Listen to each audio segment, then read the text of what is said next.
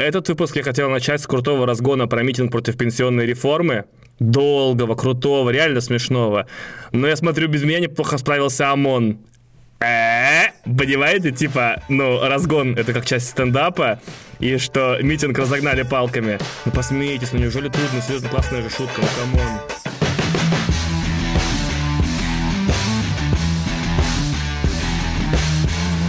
Как показала прошлая неделя, плох тот подкаст, в который не приходит и не накуривается Илон Маск. Подкаст Джо Рогана выбился на первую строчку, значит, в топе комедии, в том числе по России. Выбил с первого места Куджи подкаст, с которым я все это время тайно, ну они об этом просто не в курсе, сражаюсь за место в топе. Выбил меня со второго места, теперь все слушают, как Илон Маск пыхтит. С- прекрасно. Ради этого, собственно, все и затевалось. С другой стороны, рад приветствовать вас в восьмом выпуске первого в своей истории Sit Down подкаста, потому что нормальные комики, в отличие от меня, имеют время и желание выступать со сцены, подниматься, стоять, то есть do a stand-up. Вот, я же, в отличие от них, каждую неделю, наоборот, сажусь за микрофон, приземляю свою задницу и делаю свой sit down. Вот, поэтому первый выпуск лучшего в истории sit down подкаста «Один дома» с вами. В общем, поехали. На днях рэпер Хаски взял и демонстративно удалил свой третий альбом. Вместо того, чтобы тихо удалить папку с ним, ну то есть со всеми записями, и за- написать об этом в Твиттер, он снял в Инстаграм уничтожение компьютера, на котором э, хранилась копия альбома. То есть на самом деле Дима наверняка, скорее всего, купил компьютер на Савеловском рынке раздолбал его молотком ради дешевого хайпа. Но об этом, скорее всего, мы никогда точно ничего не узнаем, потому что живем в мире постправды. Мне кажется, что шаг Хаски потрясающий, и Канье Уэсту стоило бы у него поучиться, потому что Канье Уэст на днях выпустил совместную песню с Лил Пампом. Если вам слово Канье Уэст еще что-то говорит, а слово Лил Памп ничего не говорит, э, ну, ничем помочь вам, к сожалению, не могу. Так вот, Канье Уэст, о котором я очень много говорил в первом выпуске, там, по-моему, есть пятиминутный целый скетч про то, как я к нему отношусь, человек, который потерял всякое мое э, слушательское внимание сразу после того, как, будучи рэпером, срифмовал в тексте ресторана «Круассан». Ну, то есть я считаю, что это, в принципе, смерть. Это вот э, после того, как ты рифмуешь в своей жизни ресторан и круассан, ты исключаешься из ассоциации рэпа. В, к тебе прибегают специально Джей Зи и, не знаю, и Кендрик Ламар, и, типа, торжественно тебя отлучают, лишают тебя суперспособности, забирают все цепи и так далее. Э, И запрещают тебе швыряться валютой в клипах, я не знаю. И э, я думал, что это все, это дно. Ну, то есть после того, как человек рифмует ресторан и круассан, у него нет будущего. Ни творческого, ни личного, никакого. А, Однако Канье пошел дальше. Позвольте мне с помощью моей жены Кристины, которая монтирует этот подкаст, включить вам мой любимый сегмент новой песни Kanye West и Lil Pump «I Love It». То есть, если вы до сих пор хотя бы раз в жизни а, стеснялись своих стихов, помните о том, что Канье Уэст позволил себе в клипе на сейчас 50 уже миллионов просмотров э, несколько раз подряд срифмовать «fuck» и «fuck». Ну, то есть, о чем еще говорить можно, я не знаю, потому что, получается, если то было дно, это уже, в принципе, земная, не знаю, кора, ядро, что это, мантия, ну, я уже не, не так много геодезических терминов знаю. В принципе, все. Канье Уэст, как я уже говорил, сошел с ума и продолжает свое безу- движение по спирали безумия к самому вообще ядру, к античным божествам. Скорее желаю Канье Уэсту скорее-скорее достигнуть окончательной нулевой точки и перестать рифмовать тексты в принципе, и читать их с книги без рифма и без бита наверное, это уже будет как бы the pinnacle, ну, то есть некой вершиной э, его творческих успехов. С другой стороны, по поводу удаления альбома, вы знаете, я хотел рассказать одну cool story, которая со мной случилась давным-давно, лет, может быть, даже 10 назад. Как-то раз я вернулся из отпуска, и я тогда жил в квартире с еще двумя студентами, мы в большом смысле снимали у одного из пацанов, который жил с нами. Ему-то родители купили. И я возвращаюсь из длительного отпуска, мне не было месяц, летом я возвращаюсь в августе, и он встречает меня, и что-то мы такие, о, привет, бро, там, привет, бро. И где-то на второй час еще нашего общения после моего приезда мы стоим, курим, я не включал компьютер, он говорит, слушай, Вань, тут такая история немножко дурацкая получилась. А, Мы что-то делали, и я форматнул тебе винт. И я такой, знаете, у вас бывает такое, что вы слышите какие-то новости, и у вас просто наружные звуки затихают, и вы слышите только протяжное такое «фак». В голове разносящееся. Вот у меня было такое, потому что 2008 год, интернета нормального нигде нет. А, все эти 250 гигабайт, которые, которыми был мой винчестер, были забиты совершенно невосстановимыми вещами, которые я годами собирал, коллекционировал на дисках там и на э, всем остальном. Что-то принесенное у друзей, что-то скопированное на дисках у друзей в другом городе, что-то переданное даже с однокурсницами. То есть это была ювелирно собранная, тщательно каталогизированная коллекция и музыки, и фильмов, и всего остального. Да, фильмы тогда же весили 700 мегабайт, а не как сейчас. И я понял, что чтобы не сойти с ума, мне нужно найти в этом, ну, сразу же, прямо на месте. То есть, Ваня, мы форматнули твой винт, пункт, склейка, я уже через час лежу в психбольнице и бросаюсь в мягкие стены, честно. Я понял, что чтобы не сойти с ума, мне нужен какой-то компенсаторный психический механизм, который позволит мне находить мгновенно в вещах что-то хорошее, чтобы за это уцепиться и, э, ну, и опять же не отъехать на, на больничку. И я понял, что в этой ситуации есть только одно хорошее, это возможность начать абсолютно полностью потребление медиа, опять же и кино, и музыки, и всего остального с нуля.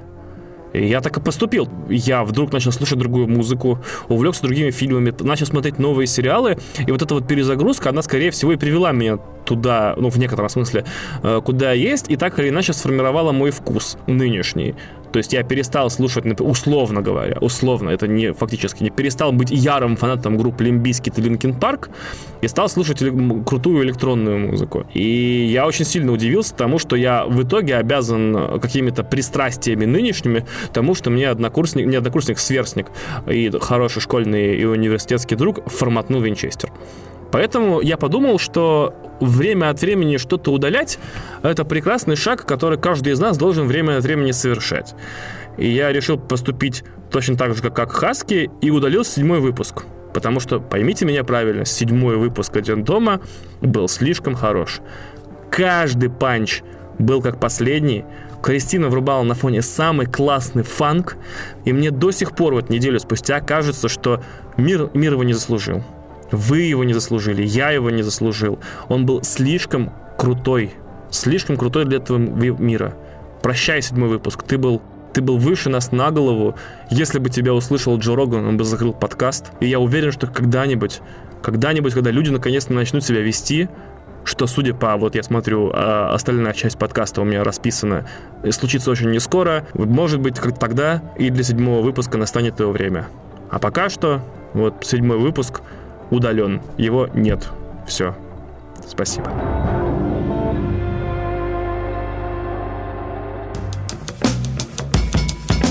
Сейчас на перекуре между дублями узнал о существовании людей, которые отрицают пользование 200-рублевой купюрой, потому что на ней изображен Крым. Чтобы было понятно, надеюсь, за предыдущие 7 выпусков вы уже поняли, что это подкаст, который не очень часто хвалит власть. Но и в этом деле нужно быть размеренным и последовательным. Поэтому я не знаю, мне хочется сразу же заказать себе банковскую карту с Крымом, э, футболку с Крымом, сделать себе татуировки Крыма, чтобы только у этих людей, э, которым не, не поебать, что изображено на, на купюрах, а, начало рвать пердаки при, при личной встрече. Фак, вообще серьезно, как только меня или вас, или кого-то еще начнут вдруг волновать, а, что изображено на купюрах, пожалуйста, засуньте себе включенную дрель в глаз.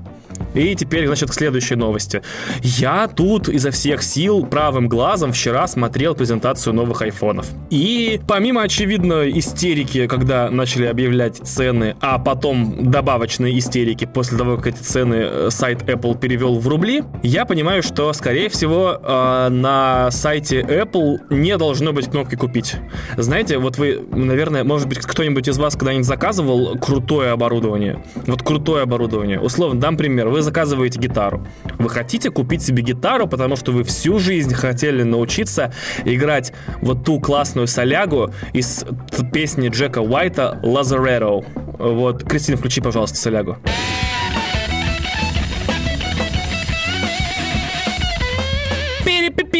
Вот, в общем, и вы отправляетесь, значит, на сайт, чтобы купить себе гитару. И вы смотрите, есть гитары за 10 тысяч рублей, за 15, за 20, потом 50, 100, 150. И с определенного момента, если магазин хороший, с определенного момента цены исчезают. И вместо них обычно есть либо, значит, тупая фигня, типа нет в наличии, на сайте все равно есть, либо кнопка «Заказать звонок менеджера». Это означает, что эту сумму ни в коем случае нельзя писать на сайте, чтобы от нее волосы на жопе не взрывались моментально. А и мне кажется, что Apple должна эту практику немедленно имплементировать на своем сайте, чтобы если у вас есть свободные, реально не кредитные, а свободные, типа 120 тысяч рублей на iPhone XS Max, или там сколько он стоит максимальной комплектации, 130, 140, я не помню. Вот, и для вас это импульсная покупка, поверьте, в Apple найдется человек, который позвонит вам и договорится о доставке.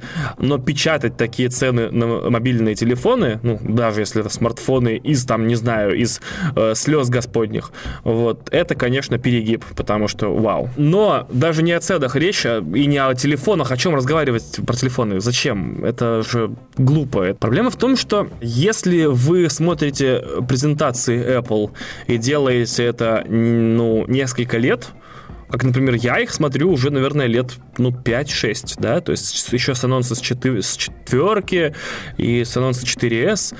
И проблема в том, что это понемногу начинает напоминать российские выборы или празднование Нового года. То есть происходит некое событие, э, к которому очень мало людей имеют прямое отношение. Да, и в котором, по большому счету, выборы все уже сделаны.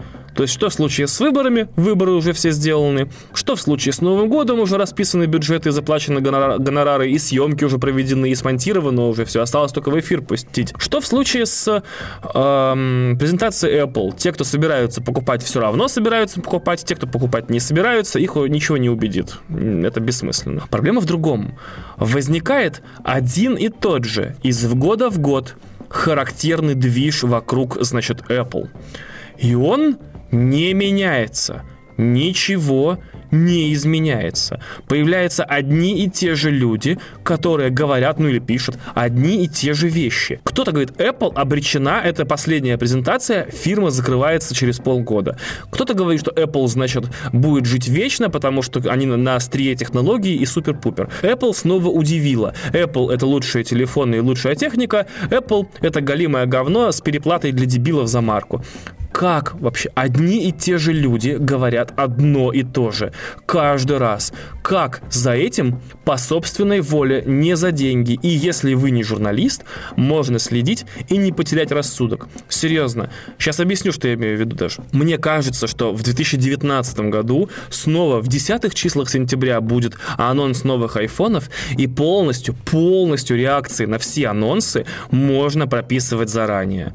Потому что если вы выходите в Твиттер, если вы читаете техноблогер, пожалуйста, не читайте техноблогеров. Слушайте мой подкаст, слушайте любые крутые подкасты, слушайте веселых, блестящих, замечательных людей и читайте тоже только офигенных людей. Не читайте технологеров, это скучные мудилы, как правило. Так вот, всем все понятно. Всем понятно, что Вадим Елистратов будет говорить, что Apple это единственная фирма, которая имеет право на выпуск любых мобильных там э, устройств, и что лучше их невозможно изготовить ничего и никогда. Эльдар Муртазин будет говорить, что Apple обречена, а Samsung, значит, единственные телефоны, которые имеют право на жизнь. Ну и Вилсаком будет рекламировать Leti Shops. То есть, в принципе, в принципе, люб... каждый год, я просто не знаю, сколько это еще может продлиться, через два года, через три, вы можете составить пул экспертных комментариев, не выходя в интернет. Поэтому я не знаю, как можно по своей воле как-то к этому относиться или пытаться в этом варить. Даже мемы, мне кажется, уже одни и те же. Челочка, зачем удалили, значит, э, разъем для наушников, очень дорого, до свидания, из года в год. 6 лет. Шутки про минет за iPhone. Шутки про минет за iPhone. Шутки про минет за iPhone. Насосала, насосет, насосут, насосете. Господи, если вам нужен iPhone, iPhone SE сейчас в среднем стоит от, а, по-моему, там 17 до 19 тысяч рублей. Это хороший, маленький, удобный и быстрый телефон. Хотите семерку, она стоит 30. Кто сосет за 15 тысяч? Ну, в смысле, не единоразово, а как бы регулярно, да? К... Что? Хватит, ребят, хватит. Шутка себя исчерпала. Я не сосал за свой iPhone, никто не сосал за айфоны. Пожалуйста, прекратите. Это уже давным-давно не смешно. И, к сожалению, к сожалению, мне кажется, что так оно будет всегда. Ну, то есть всегда будут одни и те же шутки, всегда будут одни и те же комментарии, всегда будет одно и то же. Надеюсь, еще всегда будут айфоны.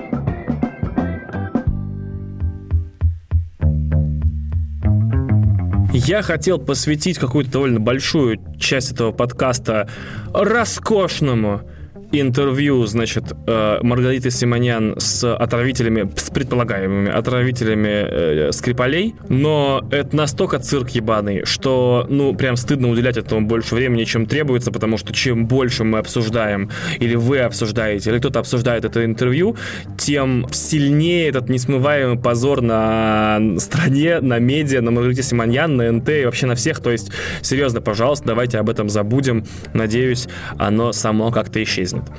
А, но, тем не менее, тем не менее, не удастся избежать политизированных тем вам сегодня со мной, потому что, как э, вы наверняка знаете, глава Росгвардии товарищ Золотов вызвал на дуэль Алексея Навального.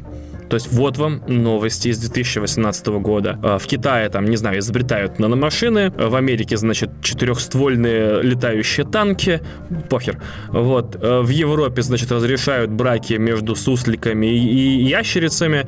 А в России люди вызывают друг друга на дуэль ну, как друг друга, односторонне. Это еще отдельная тема для разговора. Зачем вызывать на дуэль человека, который сейчас находится под стражей? Это вообще удивительно, это только в России такое бывает.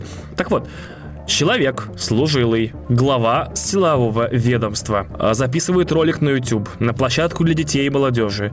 И...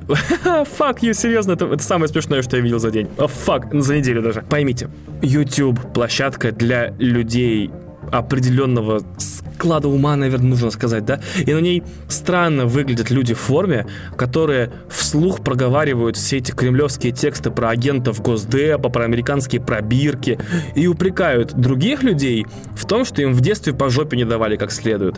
Наверное, товарищ Золотов не обратил внимания, что всему нашему поколению, фигурально выражаясь, не додавали по жопе чувак, приди в себя. Мы все тут э, испорченные дети, которые э, знали, как жить гораздо лучше родителей, и сейчас пытаемся себе и родителям это доказать. Фантастическая дурь не в этом. Фантастическая дурь в том, что за что бы ни брались наши власти имущие, все получается через жопу. Это абсолютно безошибочный метод идентификации заказчика. Если вы увидели где-то материал, и это адское говно, значит заказчиком этого или изготовителем этого является правительство, неважно, России, Москвы, Ханты-Мансийского автономного округа 400 раз поебать. Так получилось и тут. Как руководитель видеоотдела одного из крупнейших в стране СМИ, могу сказать, что вау, насколько же людям было поебать. Даю бесплатную, только в этот раз консультацию по тому, как нужно снимать дисовские видео, и если ты не рэпер – Первый совет. Поставьте, блядь, свет, потому что золото в видео выглядит как смесь Путина и э, Скелетора. Поставьте вы свет.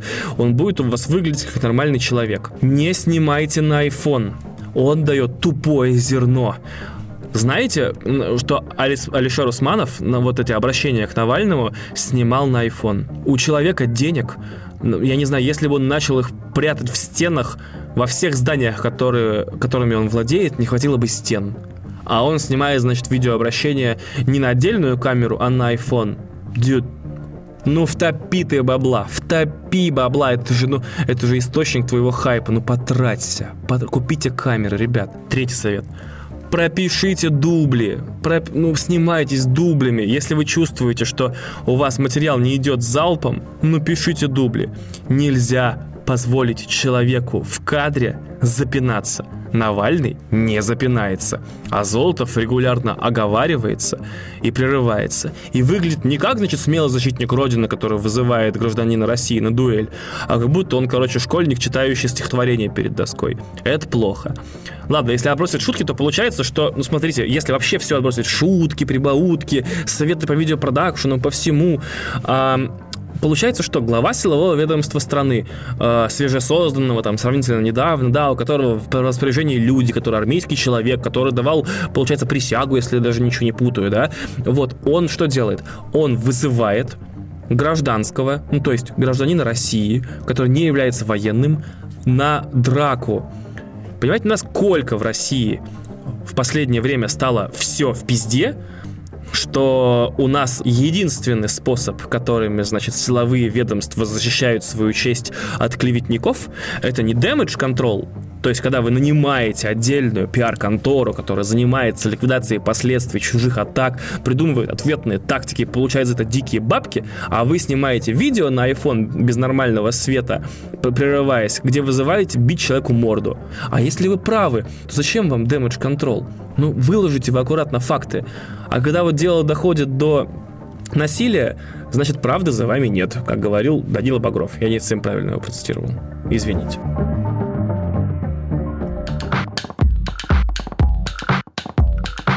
Если вы не знаете, кто такой Six Nine, то, в принципе, вы можете совершенно справедливо считать себя э, счастливым человеком. Такеши Six Nine — это рэпер, у которого скитлс вместо зубов и цветные дреды, который противно улыбается, и, в принципе, единственный его какой-то весомый талант — это безупречно говорить «ра».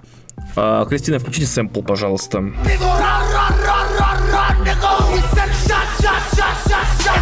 Спасибо. И этот человек отличился тем, что назначил концерт на днях в Москве. А, концерт, на который должна была прийти вся просвещенная, ньюскульная, модная московская молодежь, и как следует оторваться, потому что они позитивные человечки, которые отрываются на 110%, и не приехал на него. Ну, то есть, фак, это супер свэг, ребят. Понимаете, вот вся эта вот ответственность артистическая за то, что нужно появляться на своих выступлениях, улыбаться, вежливо вести себя с залом, давать, настрелять с собой салфачей, э, дать автограф-сессию появиться Урганта и так далее. Это все херня. Новая школа про отрицание старой школы. Пускай Кендрик, пускай Джей Зи, пускай Эминем приезжают в Россию и занимаются всей этой херней.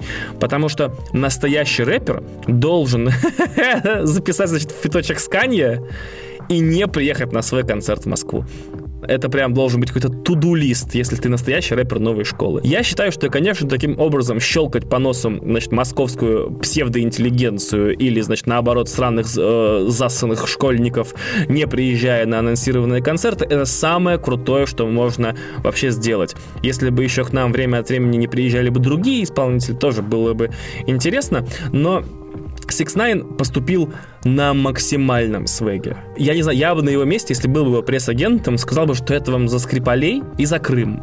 И после этого он стал еще дал бы 50 миллионов интервью американским журналам, и у него в 50 раз повысились бы прослушивания на iTunes. Это шикарный шаг, серьезно. Мне рассказывали историю, как прямо перед концертом, за час до концерта, а, люди в очереди смотрели прямую трансляцию в инсте у него, которая была у него дома, и писали в комментарии, мудила, ты в Москву собираешься? Напомню на всякий случай, что ему лететь 12 часов.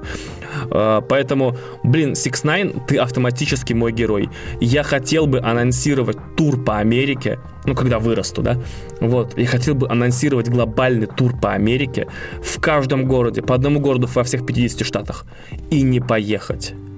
Вот продать все билеты до одного и не поехать, потому что fuck you.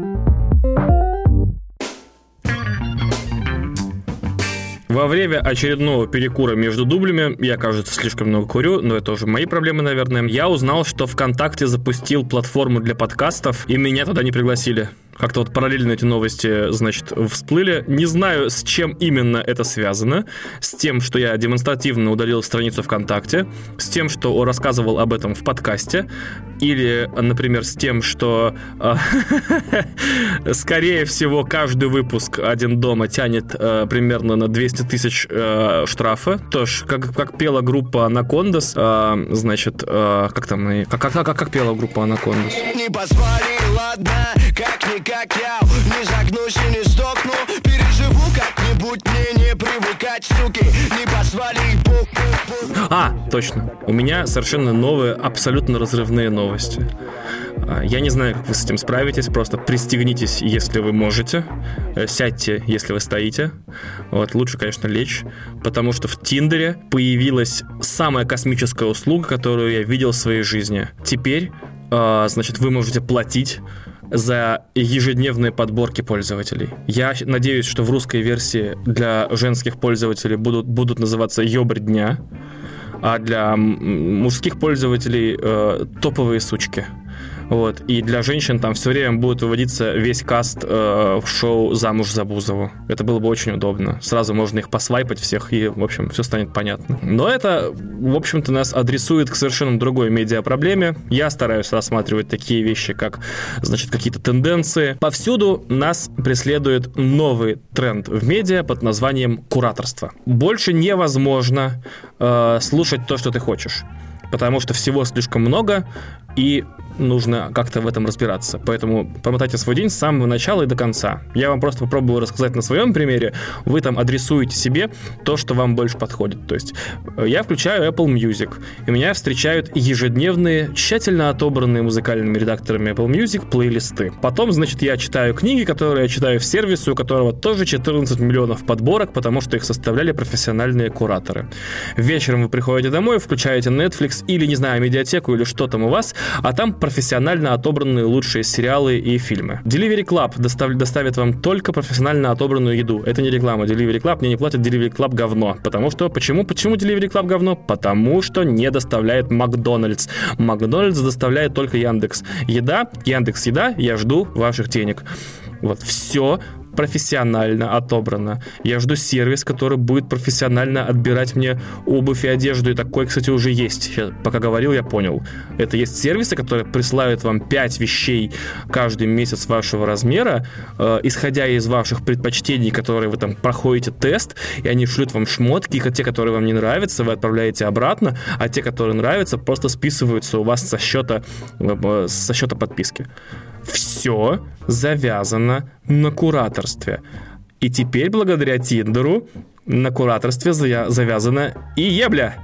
То есть, понимаете, вы не паритесь с выбором, поскольку каждый день вам при платной подписке дают 10 самых, казалось, по механизмам подбора Тиндера идеальных пользователей, которые там одновременно находятся в вашем районе, делят какое-то из ваших увлечений, может быть, учились с вами на э, похожем факультете разных э, университетов или в одном университете и так далее, и так далее. Может быть, внешне похожи, я черт его знает, если вы хотите трахаться с близнецами другого пола, я черт, я, я не разбираюсь в этом.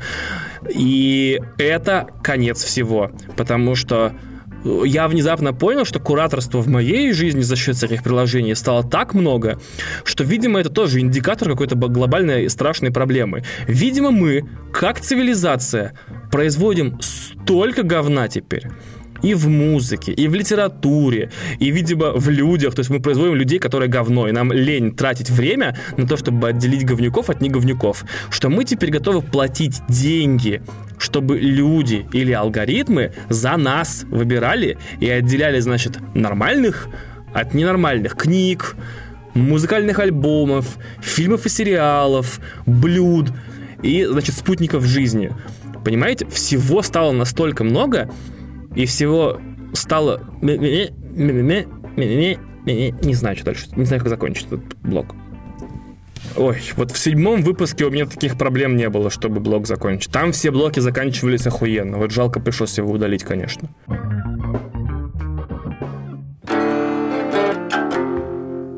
Раз уж у нас такой дурацкий выпуск получился в основном про хип-хоп и про политику, в отличие от седьмого выпуска, который пестрел разнообразием тем и был от начала до конца самым охуенным выпуском самого охуенного подкаста в мире, и если бы вы услышали, вы бы со мной согласились, то, видимо, нет для него другого финала, кроме как рассмотреть э, две главные рэп-пластинки этого сезона. Я уже говорил о том, что, в общем, у нас в хип-хопе случилась трагедия большая. Во-первых, Канье Уэст продолжает петь почему-то. И мы должны с этим что-то сделать, наконец. У нас, значит, главный мужской рэпер планеты, это Дрейк, записывает альбом про Инстаграм, который в итоге превращается в Инстаграм э, мем с танцами около дверей машин. А, значит, главная рэперша планеты нынче, Карди Би, выпускает альбом, где она хвалится своими доходами с продажи наркотиков. Э, и по сравнению с ней новый альбом Ники Минаж, в общем-то, выглядит с высказыванием довольно слабым и самохвальством на пустом месте. И вся эта ситуация бы развивалась дальше в сходном ключе, и можно было бы подводить какие-то итоги года, благо год уже движется к концу. Как тут, значит, разрывают мое пространство абсолютно к чертям собачьим два альбома. Это Eminem и Face я решил э, собрать их в один блок, чтобы ну, не, не размазываться по хронометражу и не говорить отдельно там 5 минут про Эминема и 5 минут про Фейса. Потому что мне почему-то кажется, что это два очень симптоматичных альбома. Для начала немножко про Эминем. Альбом называется «Камикадзе», и я вот на лекции... Кстати, блядь, вот секунду, я отвлекусь на лекцию. Ребята, я вам говорил, что, значит, вы можете написать мне в личку и получить билеты бесплатно. Вам не нужно будет платить ровно никаких денег, чтобы попасть на фестиваль, где я, значит, зачитаю, э, как быть самым разрывным крутышом в мире.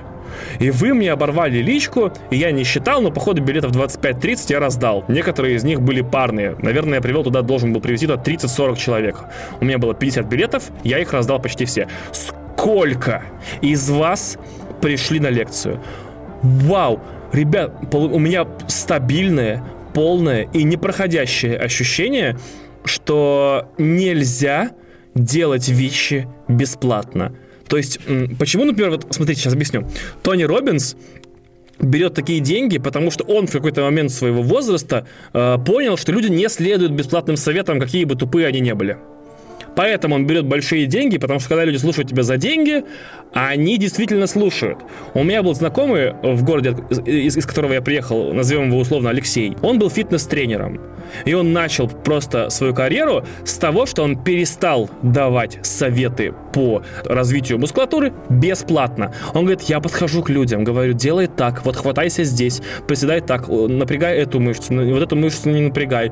Они продолжают делать то, что делали до сих пор, потому что мой совет ничего им не стоил. Как только он берет за свое занятие охерительные 3500, что даже по меркам, значит, города в периферии ебаническая сумма, на самом деле. Я не знаю, сколько берут персональные тренеры в Москве. Ну, наверное, страшные, еще более страшные деньги, вплоть до, может быть, 30 тысяч там 10-15, но это не важно. Для апатитов, для апатитов, не помню, я не помню точно, прожил в городе 11 лет, не знаю, как он склоняется. Это дикие деньги дикие деньги. 3 500 при зарплате в средней в пятнарик ты можешь сходить на, на тренировку 5 раз и все. Я вдруг понял, что да, раздавать эти вещи, какие-то вещи бесплатно, это, ну, не дает ценности этим вещам. То есть я раздавал билеты бесплатно. От, из тех, кому я раздал билеты, пришло человек, по-моему, 5. Я спрашивал, типа, или 6, или 7. Типа, поднимите руки, кто пришел из подкаста. Поднимают руки, я такой, holy fuck.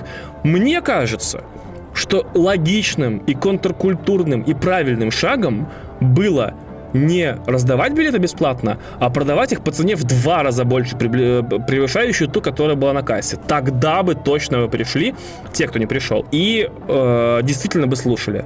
Потому что те, кто пришли, они тоже слушали и смеялись. Им было кайфово. И спасибо им за то, что они пришли. Вы самые лучшие слушатели. Я вас очень люблю. А, вы супер крутые.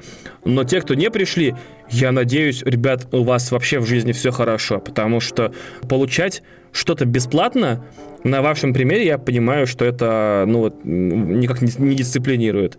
И я долго думаю, как бы мне начать потихонечку выходить на Patreon, чтобы вы начали слушать выпуски, за которые будете платить, например, условно там 2 доллара в месяц, да. Вот, может быть, вы станете слушать подкаст внимательней, а может быть, в обмен на эти деньги я стану и записывать его лучше. Кто знает, может, так мы и спасем друг друга. Так вот, на лекции это я рассказывал про то, что меня больше всего в Москве удручает э, существование такой вещи, как кинопоказы, значит, с комментариями Антона Долина. То есть вы смотрите фильм, за, который, за билет на который вы платите в полтора раза больше, чем за обычный билет, и после фильма выходит Антон Долин и рассказывает вам, про что был фильм. У меня в запаснике была гениальная шутка про то, что, значит, только москвичи могут позволить себе собираться на кинопоказы, после которых главный кинокритик страны выходит и рассказывает им, про что был фильм, который они посмотрели. Но, опять же, как и в случае с Тиндером, это симптом страшной медийной болезни общества, потому что людям недостаточно посмотреть фильм, им нужно получить на него развернутый комментарий.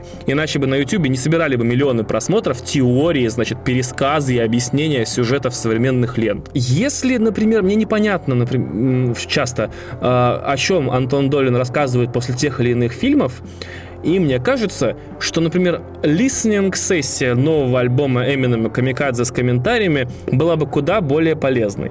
Потому что я никогда, или, по крайней мере, очень давно не видел, чтобы музыкальный э, альбом, даже если это хип-хоп, был бы упакован так плотно, таким количеством отсылок на весь современный хип-хоп, э, персональными диссами разного рода рэперов, и плюс к этому был бы написан так изящно, что ни один амоним, напомню, это, значит, это слово, имеющее несколько значений при одинаковом написании, например, ключ, вот, не использовался бы в одном смысле никогда. То есть, если он заканчивает четверостишье или э, куплет какой-то, значит, э, фразой, в которой есть слово, обязательно она будет иметь значение, если это слово читается и так, и так. Трудно объяснить, скорее всего, нужен пример, но вы просто доверьтесь, что получается каждый текст Эминема нужно прочитать или прослушать два раза. Он, конечно, корчит из себя завуча вот этой новой школы, он, значит, вырывается на биты, раздает абсолютно всем и каждому из современных рэперов э, на по щам, а они, в свою очередь, в день выхода альбома делают сторис в Инстаграме, что, ну вот, типа, деда задисел, но я ответить ничего не могу ему, потому что это Эминем, а я не Эминем. Что, в принципе, тоже, знаете ли, респект. Получается, когда у них умер, когда у нас умер наш Иосиф Кобзон, их Иосиф Кобзон выпустил новый альбом. И я был поражен. Серьезно, я переслушивал его, наверное, 7 раз уже. Не могу остановиться никак. У меня любимые треки, треки это первый The Ringer и, по-моему, седьмой The Fall. Я такой, я слушаю, я не, я не могу поверить, что это можно написать своими руками, исполнить голосом и связать. Достается всем всем Эмми, Оскару. По Дональду Трампу он поименно проходит, издевательски называя его Agent, Agent Orange. Одновременно, значит, это ссылка на отравляющее вещество Agent Orange, э, которое, по-моему, во Вьетнаме использовалось. Надеюсь, меня поправят в комментариях. И значит, что это агент оранжевый, в смысле он рыжий, и он агент Кремля. Ну, то есть, ребят, ну это космос, чтобы я так тексты хотя бы раз в жизни написал. В противовес великолепному альбому... А, нет, самое главное, блин, забыл самое главное. Господи, ребят, это же жопа.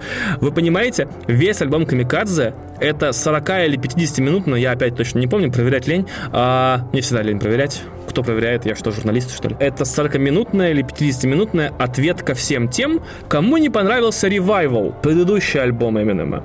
И вот это впечатление немного портит, потому что по практически в каждой песне есть фрагмент, в котором типа вам не понравился Revival, вы козлы и сучары тупорылые.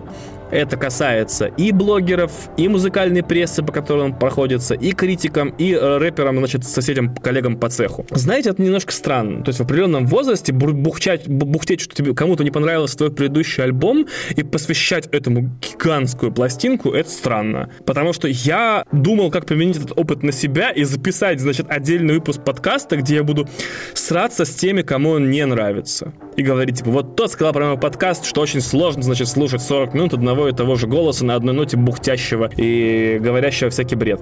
А другой говорит, что, знаешь, очень сложно там то-то. А третий говорит, что я с темы слишком легко спрыгиваю. А другой говорит, что, например, я э, слишком долго на одной зацикливаюсь и так далее.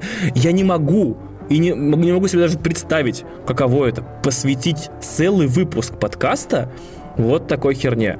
Потому что я записываю э, так, то и в том порядке, в котором это нравится мне, в котором это служит выражением моих мыслей, идей, э, не полуготовых и э, перезрелых шутеек и так далее. Вот почему Эминему не наплевать? Я не, я не человеку, по-моему, 40 с чем-то, его до сих пор ебет, что пишут критики, его до сих пор волнует, что считают про альбом блогеры, вот ни за что не поверю. Или он в, на тот альбом заложил дом, чтобы его записать, и прогорел, и типа живет на улице, но это же не так. Вот какие такие ставки были на средненький, типа на семерочку, шестерочку альбом Revival предыдущий, чтобы целый следующий альбом бомбить на тему того, как же он, значит, был, э, типа, тяжело принят на эту же тему, снимать клипы. То есть клип The Fall полностью посвящен тому, как его преследует призрак, в прямом смысле призрак, преследует именно призрак провала предыдущего альбома. Чувак, чильни, не, всегда найдутся те, кто будут считать самую крутую штуку, которую ты сделал, говном. И мне удивительно, почему я использую подкаст «Один дома», чтобы обратиться с мотивационной, значит, и разгрузочной челаксовой речи к рэперу Эминему, который сам-то, в принципе, обязан, которому я обязан тем, что он в какой-то момент в моей жизни меня своими песнями поднял там из каких-то глубин моих там психозов и сказал, что да не ссы, просто делай дерьмишко круто, и все будет зашибись. Я такой, вау, спасибо, Эминем, я понял, да, просто важно делать свое дерьмо, и рано или поздно у тебя будут и деньги, и слава, и все остальное. И Коля, и Петя. Вот. И в то же время есть на противоположную чаще, вес, чашу весов альбом Фейса. Расскажу историю. Я люблю Cool Story, вы любите Cool Story, все любят Cool Story. Я открываю ночью, глубокой ночью, Телеграм, э, и там в Медузе оповещение. Вышел новый альбом Фейса, в котором рэпер ругает совет... Ой, советскую, бля, советскую, российскую власть. Мало никому не покажется. Я такой лежу в кровати, такой думаю, блин, может хер с ним, что жена рядом спит, сейчас наушники вдену и буду 28 минут слушать, как Фейс хуесосит, значит, всех поименно, ты пидор, ты пидор, ты отсосный хуесос. Думаю, ёб твою мать, как же дожить-то до утра? То есть я впервые в жизни был так хайпнут альбомом, прочитав о нем, типа, заголовок новости о том, что он вышел, что думал начать его слушать тут же, чего со мной вообще очень давно не случалось. Я все утро такой, типа, завтракаю, там, умываюсь, сажусь, значит, в троллейбус, там, э, в позу медитационную, и такой думаю, сейчас я включу, значит, фейс, и мне мало не покажется. Вот сейчас я вот всю правду матку мне скажут.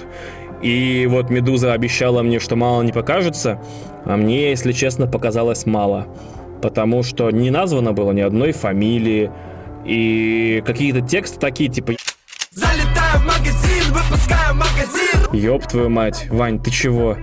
То есть, когда человек читал, значит, э, по-моему, 50 или 40 строчек «Я ебал твою телку», он выглядел психопатическим клоуном, эпатаж которого и ненависть к устоявшимся каким-то культурным кодам рэпа была для меня спасением. То есть я слушал его, потому что он издевается над этими рэперами их же языком. Понятно было, что это пародия, понятно было, что это преувеличение и так далее, и так далее. То есть, ну он же не, ну, он же не ебал мою телку, надеюсь.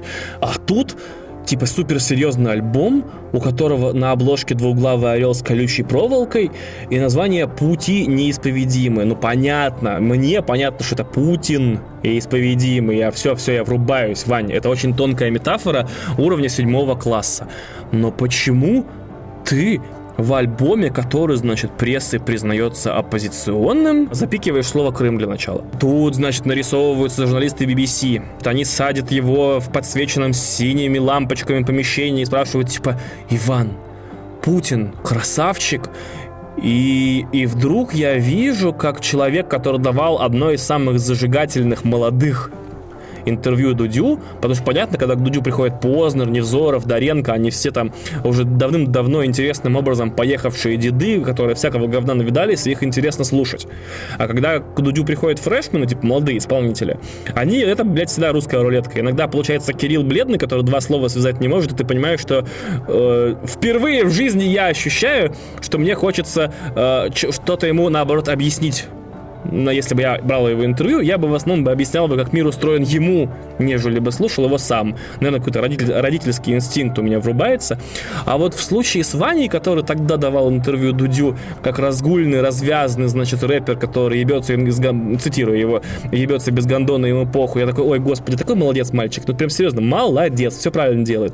Однако, под объективами BBC, бритый наголо, со своими татуировками, он напоминает мальчика, который начал, значит, такой интересоваться политикой, но не может вдруг внятно сформулировать ни одной претензии, не может рассказать, о чем альбом, не может рассказать, что он вообще хочет им сказать, хочет ли он что-то им сказать вообще и так далее. И вдруг я вижу, знаете кого перед собой? Я вижу перед собой нахер Ивлеева с членом. Я вижу человека, который говорит общие фразы, не вдаваясь в конкретику, избегая фактов, вещи типа, ну, правительство, конечно, ну такое, да. Ну, коррупция это, ну, ну, ну плохо, да. Данных я сам 40 минут в неделю, и особенно часто я это делал в седьмом выпуске, без, нещадно критикую все, что, все, о чем читаю в новостях. У меня такое ощущение, что я каждую неделю записываю альбом куда более оппозиционный, куда более антиправительственно настроенный, чем рэпер Фейс. Только он дает концерты по всей стране, а я нет. Ну, кстати, а кто в этом виноват, блядь, он, что ли? Думаю я. Может, неправда все-таки надо будет на какой-нибудь открытый микрофон пойти сказать «все пидорасы» и получить все свои деньги. Наконец-то меня начнут букать модные конторы, типа а, придет Ваня и расскажет, какие все хуесосы, и расскажет всем бросаться под бензовозы и выпрыгивать из самолетов без парашюта. Вот. Ну, в общем, вот такие два ключевых альбома этой недели. Просто поймите меня, я типа в описании подкаста на SoundCloud обещал, что подкаст будет поп-культурный. Типа я буду про фильмы рассказывать, но фильмов ни хера нету. Я буду, значит, рассказывать про видеоигры, но про видеоигры я рассказываю в другом месте абсолютно, да не особо-то про них в подкасте интересно расскажешь. Это у меня не очень получится. Вот. А, хотя в следующий раз я, правда, обещаю в следующем выпуске с видеоиграми постараюсь вернуться. А про, кино, про сериалы, ну вот я смотрю какие-то сериалы, когда про них будет что-то смешное рассказать интересно, я про них расскажу. Но в основном я вот послушал два альбома, и мне хотелось именно их анализом с вами поделиться, потому что у меня есть что про них сказать. Я про них сказал. Поэтому мне я тоже чувствую легкое несоответствие, что я заявлял этот подкаст как типа, а, поп-культурный вестник, а в итоге это типа, блядь, правительство пидорасы, типа, Россия ебаная страна. Мне тоже неловко, но просто эти вещи ебут меня в этот конкретный момент времени. Как только, значит, выйдут все самые крутые игры, и я посмотрю самые заебические фильмы, этот подкаст станет менее политизированным и более э, попкультурным. Наверное, не обещаю. Всем огромное спасибо, кто слушал. Подписывайтесь на подкаст, если вы не подписаны, подпишитесь. Э, пост... У меня 103 оценки сейчас в iTunes. 103 это больше, чем у Куджи подкаст. Ребят, сейчас Кристина врубит вам 15 секунд самого заебического фриджаза, и под эту музыку вы поставите мне оценку 5, если вы слушаете э, подкаст в iTunes. Это будет человенько вписано в рамки э, подкаста, и это не будет от вас требовать ничего. Кристина, врубай это дерьмо.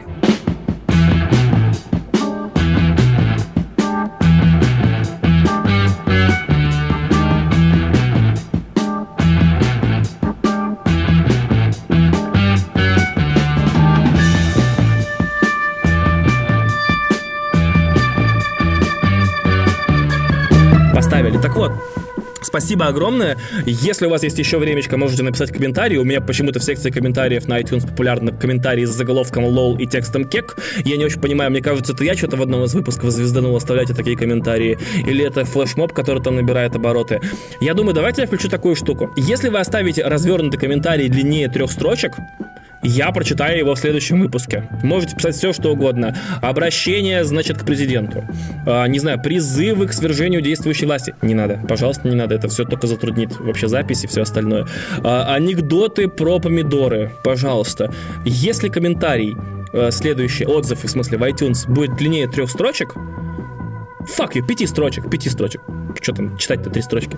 Э, длиннее пяти строчек я зачитаю его. Я зачитаю его по ролям, смешным голосом или не смешным голосом, подчеркивая все ваши пунктуационные и орфографические ошибки и так далее. Может быть, это как-то стимулирует процесс, потому что мне очень хочется почитать, что вы думаете. Там только охуенно, 10 из 10, супер заебический подкаст. Ну, как бы, блин, а можно как-то по существу, типа, может, может я что-то упускаю или неправильно делаю, мне правда самому интересно. Подписывайтесь на меня в соцсетях или не подписывайтесь, они все в описании канала. Всем вам офигенного вечера, дня, утра, не знаю, когда вы там слушаете подкаст. Пока.